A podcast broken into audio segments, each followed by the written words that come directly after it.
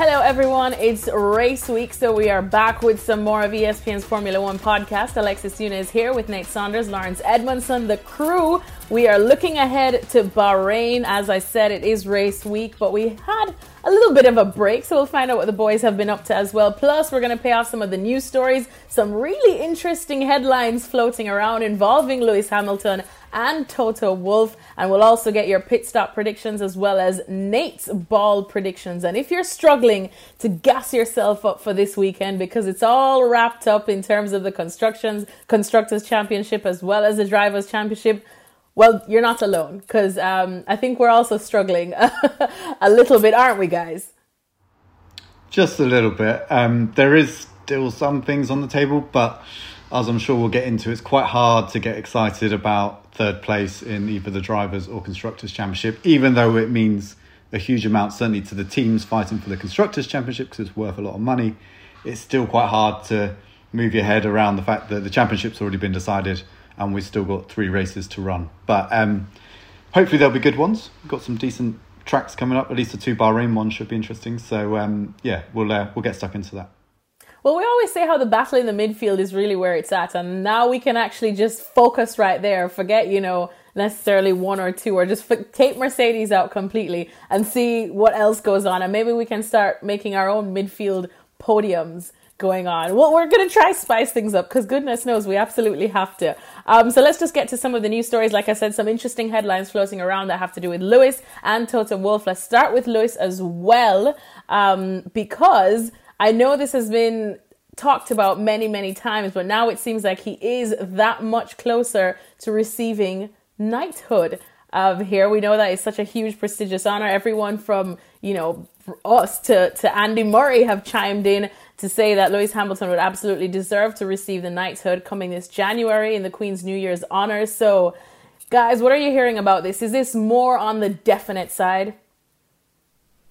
Sounds pretty likely at this point, um, and I think it had to be done in previous right? years.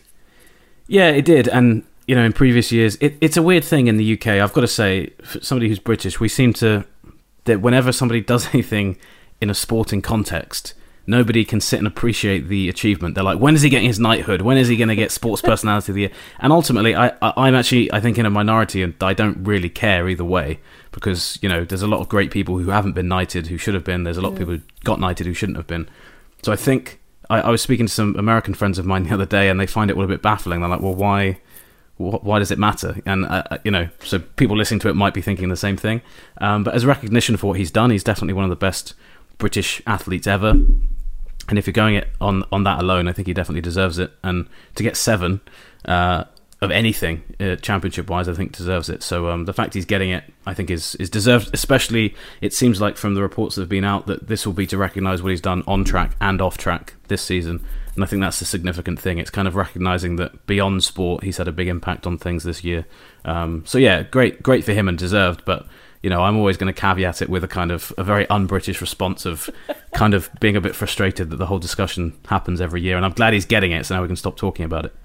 I mean, it's it's pretty. As someone who's obviously not British, um, I honestly didn't know it was such a argument for every sportsman or sportswoman that actually does something brilliant in the sport. I remember, of course, covering the Cricket World Cup last year, and, and after England won, everyone was like, they all should be knighted now, now, now. And some of them were just, you know, making their debut, and it was like, whoa, hang on, what?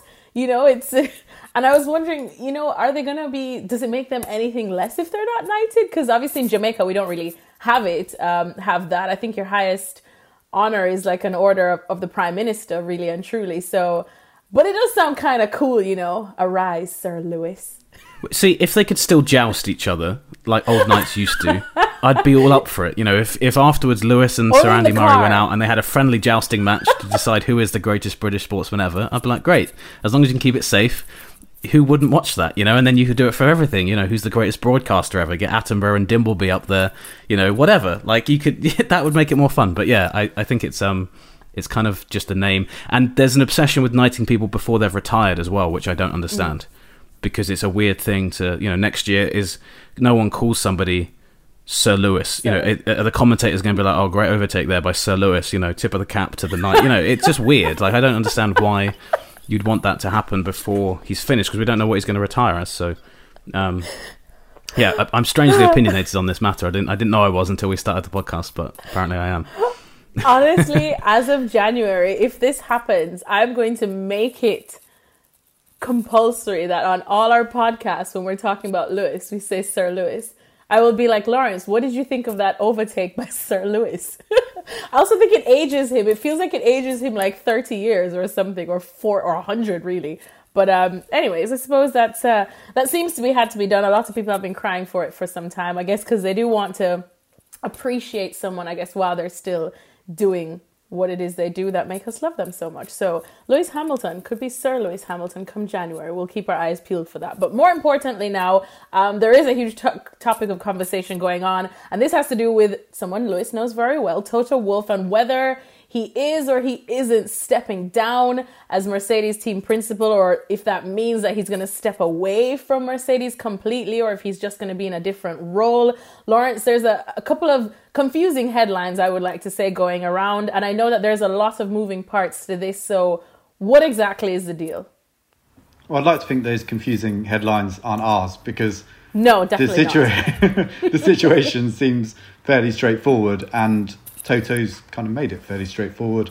And that situation is that he will remain at the team, but his role is going to change slightly. Um, those of us who remember when he first joined, his title wasn't team principal. I think it was something along the lines of executive director business, and the business was in brackets or something like that. So it's really just a, a change of title. He's still going to be the top man at the Mercedes Formula One team next year, as far as we know. Uh, he's still going to have his shareholding, which is significant because not every team principal on the grid or team boss or whatever you want to call them uh, has a shareholding. So, for example, Zak Brown, who's CEO at, um, at McLaren, which seems to be the kind of role that Toto is going to move into, uh, he doesn't have any shareholding. So Toto is still very much part of Mercedes, and uh, his money is still is still in the team. And yeah, so I, I think it's probably going to be that he moves into a CEO role, and then possibly you have someone in a team principal role again to compare with McLaren, maybe an Andreas Seidl kind of role, where you're team principal, you look after the day to day running of the team, you're at all the races no matter what, and then Toto uh, kind of comes in and makes bigger decisions, gets involved with the politics of the sport, which is what he's best at anyway. He's never been one to sit on the pit wall, for example. He always sits in the garage rather than on the pit wall. He has a button which um, can go through to team radio, but famously he said before that uh, it actually just goes nowhere, so he kind of rants to himself rather than getting involved directly in what's going on track. So I don't think you'll see a massive change in either the structure of what Mercedes look like, how it positions itself in the sport, or the reality of what's going on on track is probably more of a definition. And perhaps he won't go to all the races next year, but when you've got a calendar of 23, potentially becoming 24 in the future, I think it's quite sensible for anybody in the sport, apart from the drivers who have to be at every race, to start to assess when can you get some downtime, when can you get some family time, and uh, that's clearly important for Toto. It's also clearly important for uh, some of his equal numbers across other teams. Mattia Binotto didn't turn up in Turkey. Um, again, you know, felt that his time was better used at the factory, uh, better used uh, focusing his energy on something else rather than flying, you know, around the world and staying in hotels and all this kind of stuff. So I don't think it's as big a story as perhaps being made out, but because he may not hold the title of team principal next year, it can create a headline that will almost certainly get clicks. But I personally, from everything I know and from what Toto has said quite openly in the media, it's not going to change things dramatically. See, for a guy from Austria, how often is he going to have a chance to work with a knight of the realm? So I think he will stay. he'll be like, oh, I can work with a Sir Lewis Hamilton for one year, and then he'll be like, then I'll go. So maybe maybe the knighthood has changed Toto's plans. That's my that's my two cents on the matter. Nate loves just joking, knighthood. obviously, for anyone thinking I'm being serious. a knight of the realm. I love that. That's true, though. I, I, mean, it's cool to have a BFF or someone like that. That's a that's a knight. Hmm. But so I guess do you think just does does Sir Lewis outrank any title they can give Toto? Do you think? Because I think I, you know, I'd be like, I'm a Sir. What can you, You know, you don't, you're not the boss of me. What's the highest award I guess you can get in Austria? National award? Because, like I said, uh, I mean, don't we know. used to be in Jamaica, or at least in the Caribbean, because part of the Commonwealth. You used to be you used to be able to be knighted by the Queen, but now since they gained independence and formed CARICOM and all of that, they now just do it um, as a the highest order by of the Prime Minister. So it's um, I think I would actually still like to know I was being knighted by the Queen, though. Um, I think that would be a pretty cool honor. So we'd have to find the Austrian equivalent. But you know what? I don't know if it'll be as cool. With the most respect, I don't know. It does sound extra cool when you're knighted by the Queen, don't you? I'm going to keep my views on the monarchy to myself. I think at this to avoid myself getting into trouble, but I I would argue uh, Lewis's achievements as a seven-time world champion will forever outweigh, and of course, are the reasons for uh, his knighthood. But yeah, I'm I'm going to stay quiet on the whole subject because I don't really believe in in the honor system. Well, um, our producer has just sent us a message, and Austria's highest award is the Decoration of Honor for Services to the Republic of Austria. So there you go. It could be um, a a rise, Sir Toto. When that message came through, I thought it was just going to be from the Crown saying, "Please stop what stop what you're talking about right now." Oh my goodness! For two British guys, you guys are definitely not as excited about these British honors as I am. Clearly, We're we're, we're a jaded people, the British. We're You- kind of fed up of everything that we do. you're Everyone so else loves it. I come here Yeah. and like drive past Buckingham Palace, and I'm like, wow, and you guys are like, eh, eh, eh. But it's all right. We'll move on. But I'm still definitely set on calling Lewis Sir Lewis for the from now till infinity and beyond, I suppose. But anyways, moving on now because this is a real discussion. Um, usually we'll go into our previews, but like I said, if you're feeling like you have to gas yourself up for this race week because everything's all been wrapped up in terms of the championship, you are not alone. That's something that Nate and Lawrence do struggle with as well. It's something that we do struggle with in sports on a whole. I mean, for anyone, especially for me, if you've ever watched the Bundesliga or La Liga or you know the League A, you're always just you have people like Bayern Munich that wrap things up with almost like a month or two to go. You know, Real Madrid or Barcelona usually wrap up La Liga, but now it's tougher times for them. PSG usually wrap up Liga, and you're wondering, what else am I watching this for? But at least there's a relegation battle that you can turn tune into. But in F1, it's it's not so much quite like that, so it does become a little harder. So much so that Nate Saunders went on Twitter and put out a poll, ladies and gentlemen. I never thought I would see the day, and at the moment, he's got almost 1,400 votes. And that's just at the time of recording this podcast. It still says there's 21 hours left, though, Nate, for this poll. So we'll it'll be interesting to see exactly what it is by the end of the poll. But for now, that's what I said. With 1,400 votes, Nate asked because we were going to discuss this on this pod. With three dead rubbers coming up, do you think F1 should have a format which somehow takes the championship to the final race? Now. I actually thought that everyone would say yes, of course. Why not? Time for changes. We need to, you know, jazz this up a little bit. But Nate, what's the what's the massive consensus saying? Well, currently on the votes that we have, it's um, 27% voted yes and 73% voted no. So it's almost one quarter saying no, and uh, so, uh, sorry, saying yes, and the rest kind of sticking in favour of um, staying with how things are. Which I'm, I'll be honest with you, I actually was kind of expecting because it seems you know the consensus in motor racing does seem to be along this, and there are examples of this being done badly, which I think probably makes people lean in that direction. But you know, I'm I'm I'm gonna try and fight the corner of the yes side on this podcast because I think that there is it's at least a discussion worth having because you know we especially in the modern era of sport this is how people watch sports now. I do watch a lot of American sports, so I think playoffs have just been kind of rammed into my brain over the last Oh few years. But goodness. it I seems was strange wondering without if it. this is where you were going. I was Yeah. wondering because I said for me the only way I can think of is if we do like playoffs. But with the most respect, of course, when I did live um, the four years in the states, I couldn't wrap my head around how they would have football or soccer, um, MLS going to playoffs because then the you of course run the risk of making the first part of the season you get that lull. You know, you, you're waiting for teams to finally pick it up because they know that they could be consistent, um, finish in the top, but then still lose it all, I suppose, or not get the the highest awards, so to speak. So Um, what do you guys think can be done so that you don't, I suppose, lose the the identity of Formula One? Well, I think the issue here is not the point system. It's not um, having playoffs or not having playoffs. It's just that at the moment it's not a particularly competitive sport because Mercedes are so much better than the rest of the field. So by changing the point system or the way in which we crown the champion to suit this current situation is somewhat short sighted. And F1 did exactly the same thing back when Ferrari was dominating. They changed the point system so that uh, instead of getting 10 points for a win and 6 points for second place, they changed it to 10 points for a win, 8 points for second place, in the hope of kind of bringing everyone a little bit closer to Michael Schumacher and Ferrari over the course of the season. And it didn't really work out. There was a fairly close season in 2003, which was the year they changed it. But then in 2004, Michael Schumacher won by a big margin again. And then we got to 2010 and everyone went the other way and they said, well, wait a minute, you know, wins aren't being given the points that they deserve. 10, just two more points in second place isn't fair if you've gone and won a race. So then they changed it to the current system, which is 25 18. And immediately in 2010, we had four drivers fighting right until the final race. And the reason wasn't particularly because the point system has changed, although perhaps it would have been slightly different if it hadn't. But the reason was we had a competitive year again. You know, we had uh, McLaren, Red Bull, and Ferrari all in contention.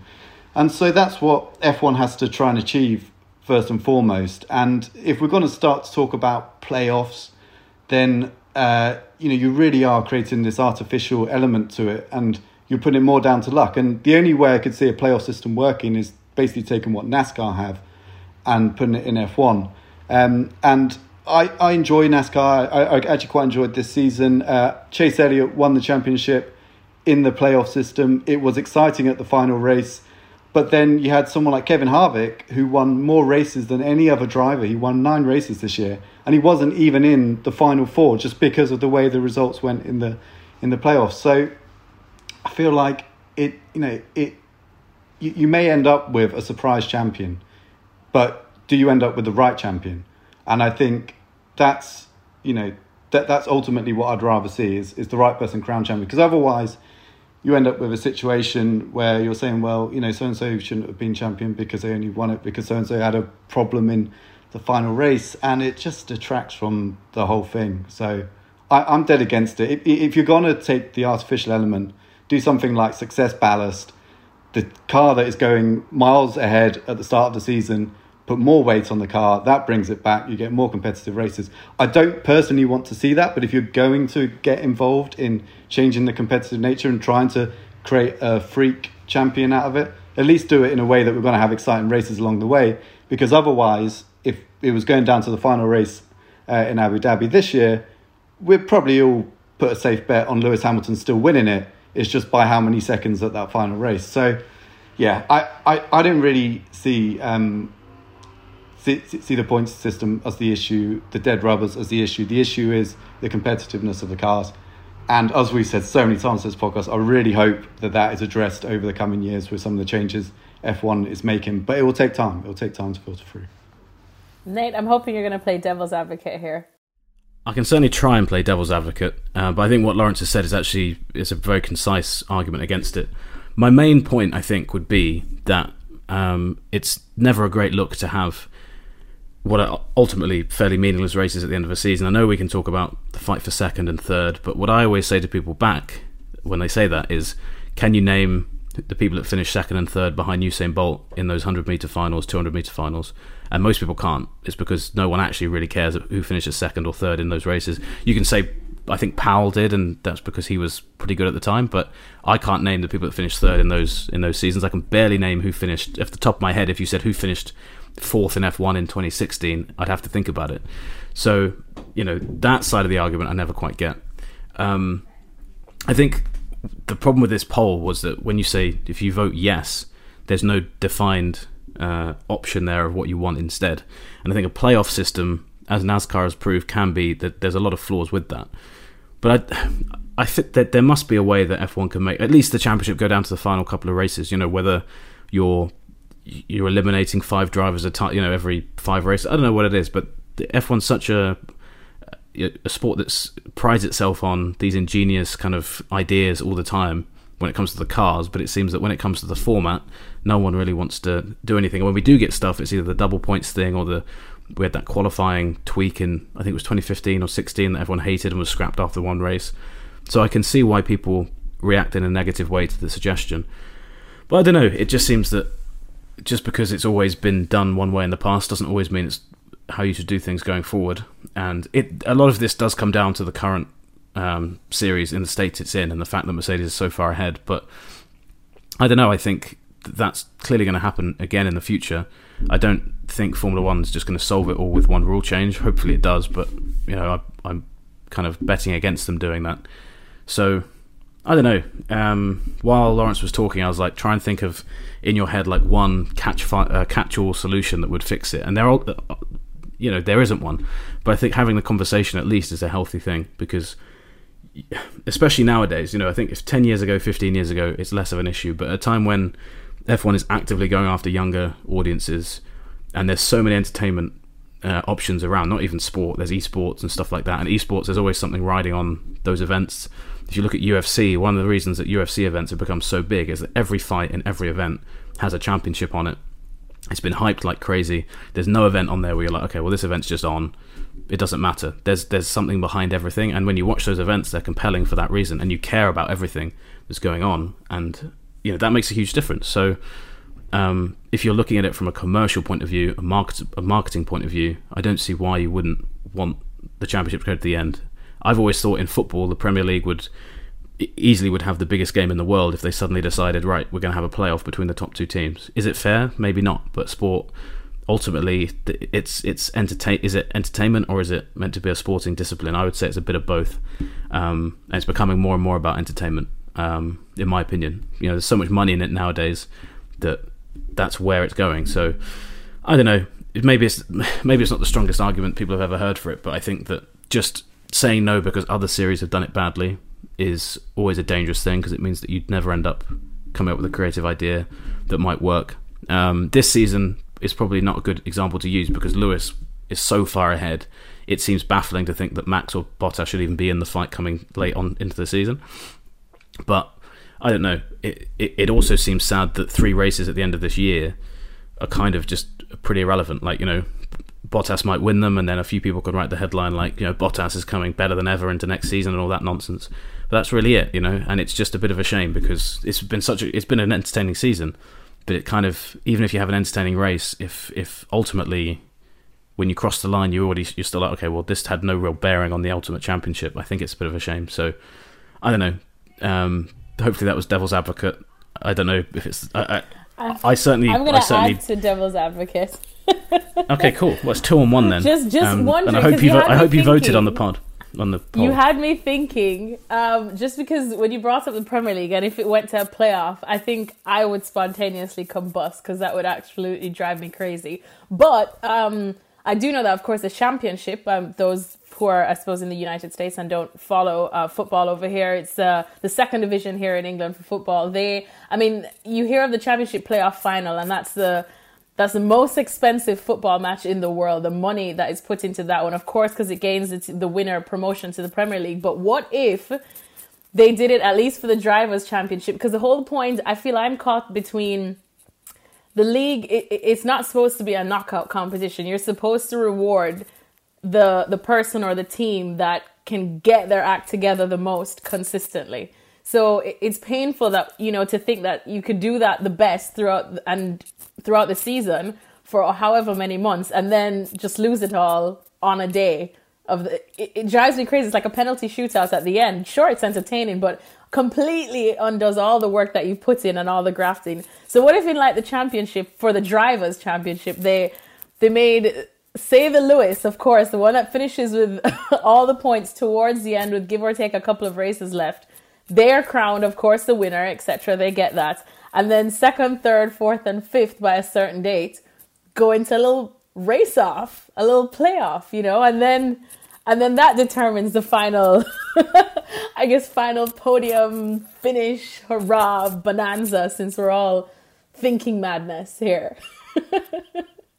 the battle for second place in the current championship is still on. Mm-hmm. Like Max Max could still take it from Valtteri. So I just don't think people care. I mean, even the drivers don't care. Like they've often say yeah. that they've got no desire to come second in the championship. In fact, some of them don't want to finish in the top three because it means they have to go to the FIA gala event at the end of the year and sit around to be given a trophy that they never wanted in the first place because all they ever wanted was the championship trophy. So, unless you're making it about the champion, then I don't think there's a huge amount that you're going to do to inject that extra interest. Um, and it really is just a case of, you know, who, who, who do you value to some extent? Do you value your fans, which you're going to watch throughout the whole year? that care about the sporting element of it, that will watch no matter what uh, because you put it on a plate in front of them. And they just love motor racing, or are you trying to attract new friend, uh, new friends, new fans by making it more exciting at the end? By being able to create headlines in the papers going into the final few races saying Lewis could still lose it despite all this. And yeah, it's a tough question. As Nate said, it's a um, it's very much a commercial question. I think you know, in some ways, maybe we should be we should be happy that they F1 in a world where you know cash is so often king, to quote Lewis Hamilton from the start of the year, that they haven't chased this kind of thing. And in fact, you know, there are examples where they did. So 2014, uh, they had double points for the last race in Abu Dhabi, which actually made the championship go down to the final race. Lewis still won it, uh, as he would have had it been uh, normal points awarded. So, you know, th- th- there are ideas, but for the most part, they just seem to upset um, the fans, and also again, if you if you want a random champion, then just you know pick it out of a hat. You know, what's the point in having a championship for, for, for so long if you're just going to randomize it at the end? And you know, we have had situations with the point system where you've had surprising champions. Keke Rosberg in 1982 won the championship with a single victory. You know, Niki Lauda's championship win in 1984 was by a half point. You know, it can be incredibly exciting. And one thing from the past that perhaps maybe we should consider coming back, uh, bringing back uh, to minimise some of the poor results for guys who are unlucky. So if you look at Bottas, he's had a couple of zero points this year where you know he's retired from the race. Well, in the past they used to drop the worst results, so it would equalise it a little bit, and you would only take your best results towards the final race. And you know that potentially has it, but then you have the situation where you're complicating it, and is it unnecessarily complicated? And as I said to start with, I think you always, no matter which way you cut it, you come back to the root cause, the issue, which is that F1 at the moment is not a competitive sport in the way that we'd hope it to be. There's one team which has got a big advantage over everyone else. They've earned that advantage. They deserve to have it. They deserve all the championships that come in their way. But from a sporting spectacle, it's not great. And it's as simple as that. So I think F1 has taken the right measures by finding ways to address it. You know, it may be quite boring and technical, and you may not know about it unless you really read into it. But F1 is bringing in a wind tunnel uh, time and CFD time kind of like equalizer thing, where the higher you finish at the championship, the less time you get in the wind tunnel and CFD for the following year. Now, perhaps that could be a bit more extreme, and that would start to balance it out a bit. But it's a start, and that's the way that F1 is pushing it. And I think that is absolutely the right direction. Now, the fact that we don't have that in the here and now is based on decisions that were made three years ago, and I don't think we should also turn around and say these races are a waste of time, or you know we should scrap this championship and put it all on Abu Dhabi, because it's not particularly helpful for tackling the the root of the issue, which is that one team is way more competitive than the rest of them, and uh, and that's what that's the thing that needs to change. It's as simple as that.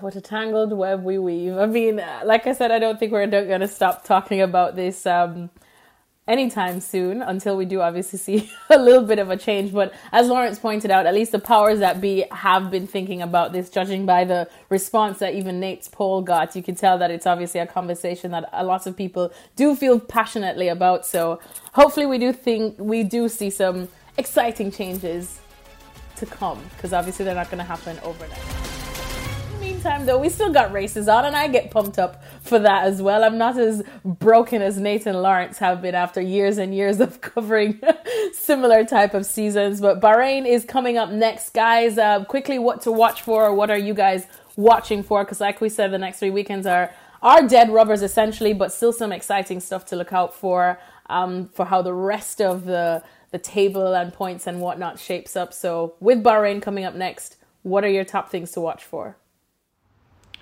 Um, first of all, I think Bahrain is a great racing track, and we've got two races there. First one is on the track that we all know from uh, the last however many years they've been there. Then the second one is this shortened layout, which actually retains all the areas where you see cars overtake and then shortens it. So there's some a lot of people are skeptical about it. A lot of people don't think it will work, but I think it's worth a go because if that works, it could provide a blueprint for uh, for future races and future track layouts. So um, I think first of all, let's enjoy the racing of what's left because you know we could still have competitive, interesting races. It's always interesting when the pressure's off slightly as well. We've seen not so much last year, but in other years, sometimes Lewis uh, just kind of eases off the gas a little bit. And quite famously in 2015, it led to Nico Rosberg, I think, winning the final three races of that year. And then he carried that momentum into 16, which led to his championship. So there's always this chance that these final few races kind of set the scene a little bit going forward. But meanwhile, um, if you can't get excited about the battle for third in the championship and stuff like that, which a lot of money is attached to in the constructor championship, if you can't get excited about that, get excited about some of the drivers battling for their future in F1. So the likes of Alex Albon needing to prove to Red Bull that he's still the right guy uh, to to to put in the car next year. Now I know I sound like a bit of a broken record because we have been talking about that throughout the year, but these these last three races is where we're going to see uh, probably a decision made. Um, and you know that I, I, I think is, is, is quite interesting as well because you really are looking at drivers Perez as well. You know driving for their future in Formula One, and um, I think that will result in uh, some high pressure moments, uh, some exciting moments. Um, but yeah, it, it's really a case of just looking down the field, looking out for those drivers, seeing how they perform because I think that will provide a bit of a narrative if you're looking for one uh, to get you through the final three. It's kind of weird talking about Bahrain in near the end of November because it's usually such an early race in the season. Um, but I agree with Lawrence. It's a it's a really good racetrack. It's famous. 2014, the race there was fantastic. Um, but it always seems to it, it's quite a spectacular one visually. You know, taking place under the lights. Um, yeah, so as as an individual race, I think it's a good one to look forward to. Um, you know, and it, it could produce a great race. I mean, there's not ignoring everything I said about it being a dead rubber, it still could be an entertaining event. It's just a shame that the the sting of the championship has gone because a, a, place like Bahrain as well. This is the other point about having dead rubber races is that you know so often these final races now like it's one of the things that's really upset me about the Brazilian Grand Prix at pretty much every every season that I've covered F1 in uh, for ESPN has been completely meaningless by the time we've got to Brazil. I think it's you know five out of the six or whatever you, you, and you get to these great places, and it's like, well, okay, the championship's not a factor here. So, so that also you know adds to that argument. But um, yeah, I agree with Lawrence, and um, it'll be interesting to see what um, Mr. Bottas does. I, I'm still not going to, you know, he could win all three of those races, and I still don't think he'll win the championship next year because you know we've had that discussion over and over again. But I suppose it gives people something to get excited about if he does win one of them. Tell us how you really feel, Nate. well, no, I think it was in it was in 2017 or 2018, one of the one of the years, and Bottas won one of the final races, and everyone you know, used that and the, the you know the Rosberg example that Lawrence mentioned. So you have to be you have to be careful what you take from these final three races and project onto next year because it's a whole new season. I know the cars will be quite similar, but I don't yeah I don't think someone winning a main, you know a race in Bahrain or Abu Dhabi means they're going to win the race in Australia next year. Um, so yeah, uh, always one to be to be careful of, I guess, going forward.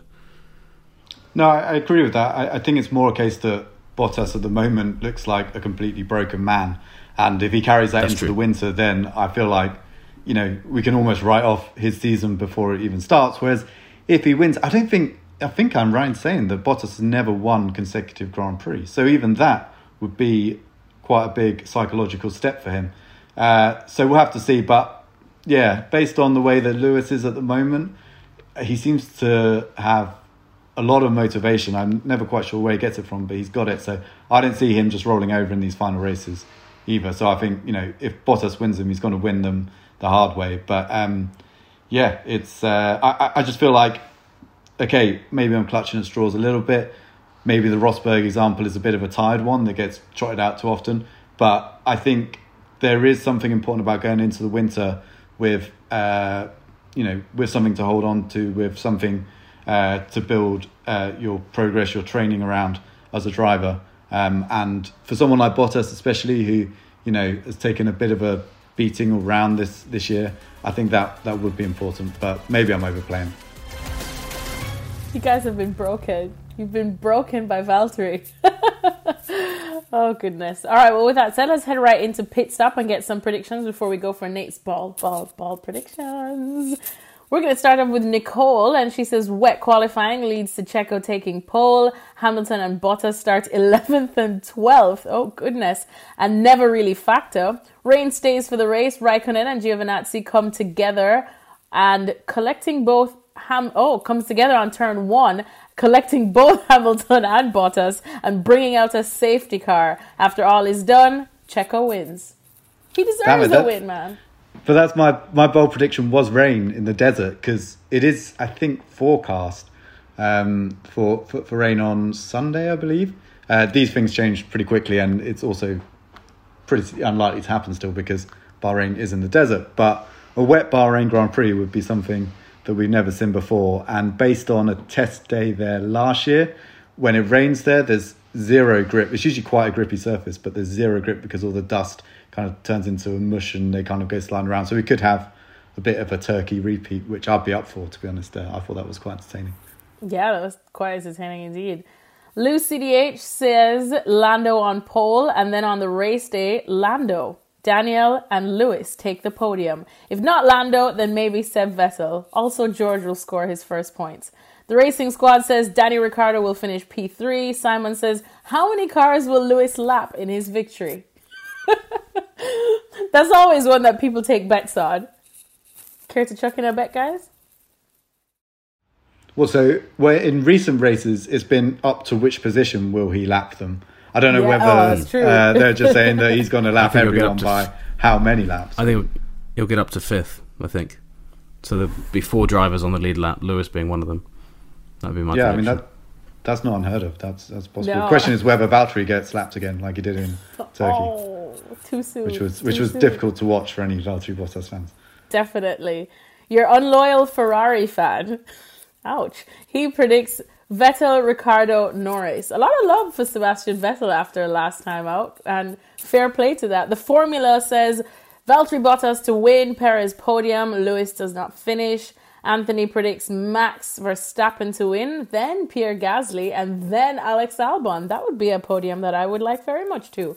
Facebook predictions now. Doug says fans will long for a passing, but the race will be decided by a pit stop or tire strategy.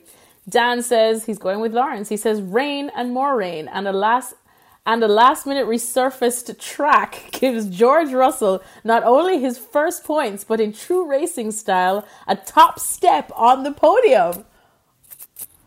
Is this that wow. far fetched? That's far fetched. Just a little. Oh my goodness. Um, where was I now? Oh, Trey predicts Lance can't drive the last three races, so Nico Hulkenberg comes back. Everyone's been crying for him to for the Hulk to come back and gets pole for the last three races and wins all three. Mercedes and Red Bull don't win. Hulk wins two. Seb wins one. Danny Ricciardo takes all three. And George, Kimi, and Albon get podiums. That's a lot going on there. There's a lot to unpack there. And Edward finally says Honey Badger to get a podium. Oh, nice. I'm always here for a honey badger podium. Yeah, sensible one to finish on. Yeah, that'd be grand. So now it's time for Nate's bald, bald, bald predictions. Nate, hit me with them, not physically. So I'm going to do something because I'm just going to try and will it into being, but I'm going to say Albon to win uh, because I'd love of of what Lawrence was saying about you know you need to watch the drivers racing for their career. He is literally doing that. So and he deserves to stay in. So yeah, I would predict that. I still, I think it is the, the, reason it's bold is because there's nothing based on the previous races that would suggest that that is a, an accurate prediction. Um, because he's really struggled just to match his teammate, let alone to match other cars in inferior machines. Um, but you know, it, it, that's why it's the bold prediction. So I'm going to say Albon to win. Um, and there's a lot of a lot of that is heart overhead of just wanting to see Albon do something to just to really snatch that seat you know, or, just to make it his, or at least to convince Red Bull that he deserves to stay in some capacity, because it'd be a massive loss if he wasn't around. I know we've talked about Albon over and over again on this podcast, but um, yeah, I'm going to use him as the as the basis for that this week. Lawrence, what's your bold prediction? Well, I'm going to stick with the rain because I want to see that. I think that would be that would be interesting, unusual, and uh, would shake things up a bit. Um, but bold prediction, I I'm going to say Perez gets another podium, so two consecutive podiums. Um, I'm not sure that's even that bold because Bahrain's a bit of a power track. The Racing Point, you know, it's got a decent uh, motor in the back of it in the Mercedes and has looked pretty competitive the last few races. So um, yeah, and then that's the alternative to to Nate's kind of prediction, which is Perez starting to put himself in a position where can Red, can Red Bull really ignore him? If Albon continues on the current form that he's on, and Perez continues on his current form, then that decision is going more and more towards Perez. Um, so yeah, I'm, I'm going to take the Perez side because uh, Nate took the um, Albon side. And just to clarify, I'd love to see them both on the grid next year. But um, oh, 100%. Yeah, I think, and I think, and I know Lawrence is the same there as well. Um, and that's I the mean, that's the Perez, frustrating is- thing about yeah, it's the frustrating thing about this year is that there is there is a handful of drivers I would happily just say like you know they they can go tomorrow, and there's two of the most talented guys or at least the most promising guys on the grid that don't know if they'll be racing next year. So it's a real shame. So yeah, if either of those predictions are true or both, like if Albon wins ahead of Perez, that would be quite interesting for Red Bull, or if Perez won ahead of Albon. Uh, I yeah, mean, so we'll see what the happens. Checo Perez one just baffles me still because I mean Alex Albon we understand. I mean I guess obviously he's not been having the best of times out there, but Perez must be wondering what more does he have to do? I mean he's literally been doing it and he comes with obviously all the advertising opportunities that people say you know does obviously weigh a lot in there too. So does Alex Albon, fair play, but it's just like what more does this man have to do so it'll be an absolute travesty if he's not on the grid come next year but speaking of drivers and movements i actually did skip over a pit stop question but i think this is the perfect time to bring it in the one question that stood out in, ter- in, in the midst of all these wild far-fetched predictions. But this one's from justin on facebook. I suspect lawrence might want to handle this one too. He says when is haas going to finally announce who their drivers will be for 2021 and if they do will they be getting a new chassis? And if and will or will they at least have a plan on fixing the suspension Okay, good questions. three Um, questions in one yeah, w- we've been asking Günther Steiner ahead of each race weekend when are they going to announce it because, of course, they've announced that Grosjean and Magnussen won't be staying. We're pretty certain they're going to be replaced by Nikita Mazepin and Mick Schumacher. Um, Mick Schumacher stands a very good chance of wrapping up the F2 title this weekend in Bahrain, um, which would make him by far and away the clear choice to get that seat. So maybe that's what they're waiting on. But even then, I, I still feel like he's got that seat regardless. Uh, with the Mazepin side of things, maybe it's just some contractual stuff with the money, uh, making sure that you know it's all going to be in place. Of course, Haas got burnt slightly by Rich Energy uh, last year, um, so you know I, I think they're going to be keen to make sure the money's all in place. Not saying it isn't, because the Mazepins have plenty of it. Uh, but yeah, perhaps it's just a few kind of I's and T's that need to be dotted and crossed. Um, the other questions were about the chassis. Well, they're sticking with Ferrari's, uh, basically the same deal they have with Ferrari for next year, uh, which includes um, suspension and it includes the chassis itself. It doesn't really include the aero surfaces uh, because that's something you have to design yourself. So uh, Haas will continue with that next year. They've got the same deal. Uh, there were some questions as to whether they might change that long term, but I, don't get the feeling that they're going to. I think they're going to stick with Ferrari. Uh, they're going to hope that Ferrari um, get their act together a bit in 2022, and then that will uh, filter down to the Haas car. Um, and the final one was about the suspension specifically, which uh, has been an issue because it's overheating, and then that's changing the ride height of the rear mid race and creating all sorts of issues. Clearly, that's something that they have to solve, and I believe it's something they've been aware of for a little while. So I should imagine within what they're allowed to do, which isn't a huge amount for next year, but within what they're allowed to do, I'm sure that's a priority. So uh, I would suspect they'll have a fix for next year, but we'll have to wait and see um, in testing next year. Uh, uh, you know what, what that car's doing. So um, yeah, that's all the Haas answers I have for now. But we'll, we'll try and get some more on those because they're all actually very good questions. So we'll try and get some more over over the race weekend and see what we can come back with in the next pod.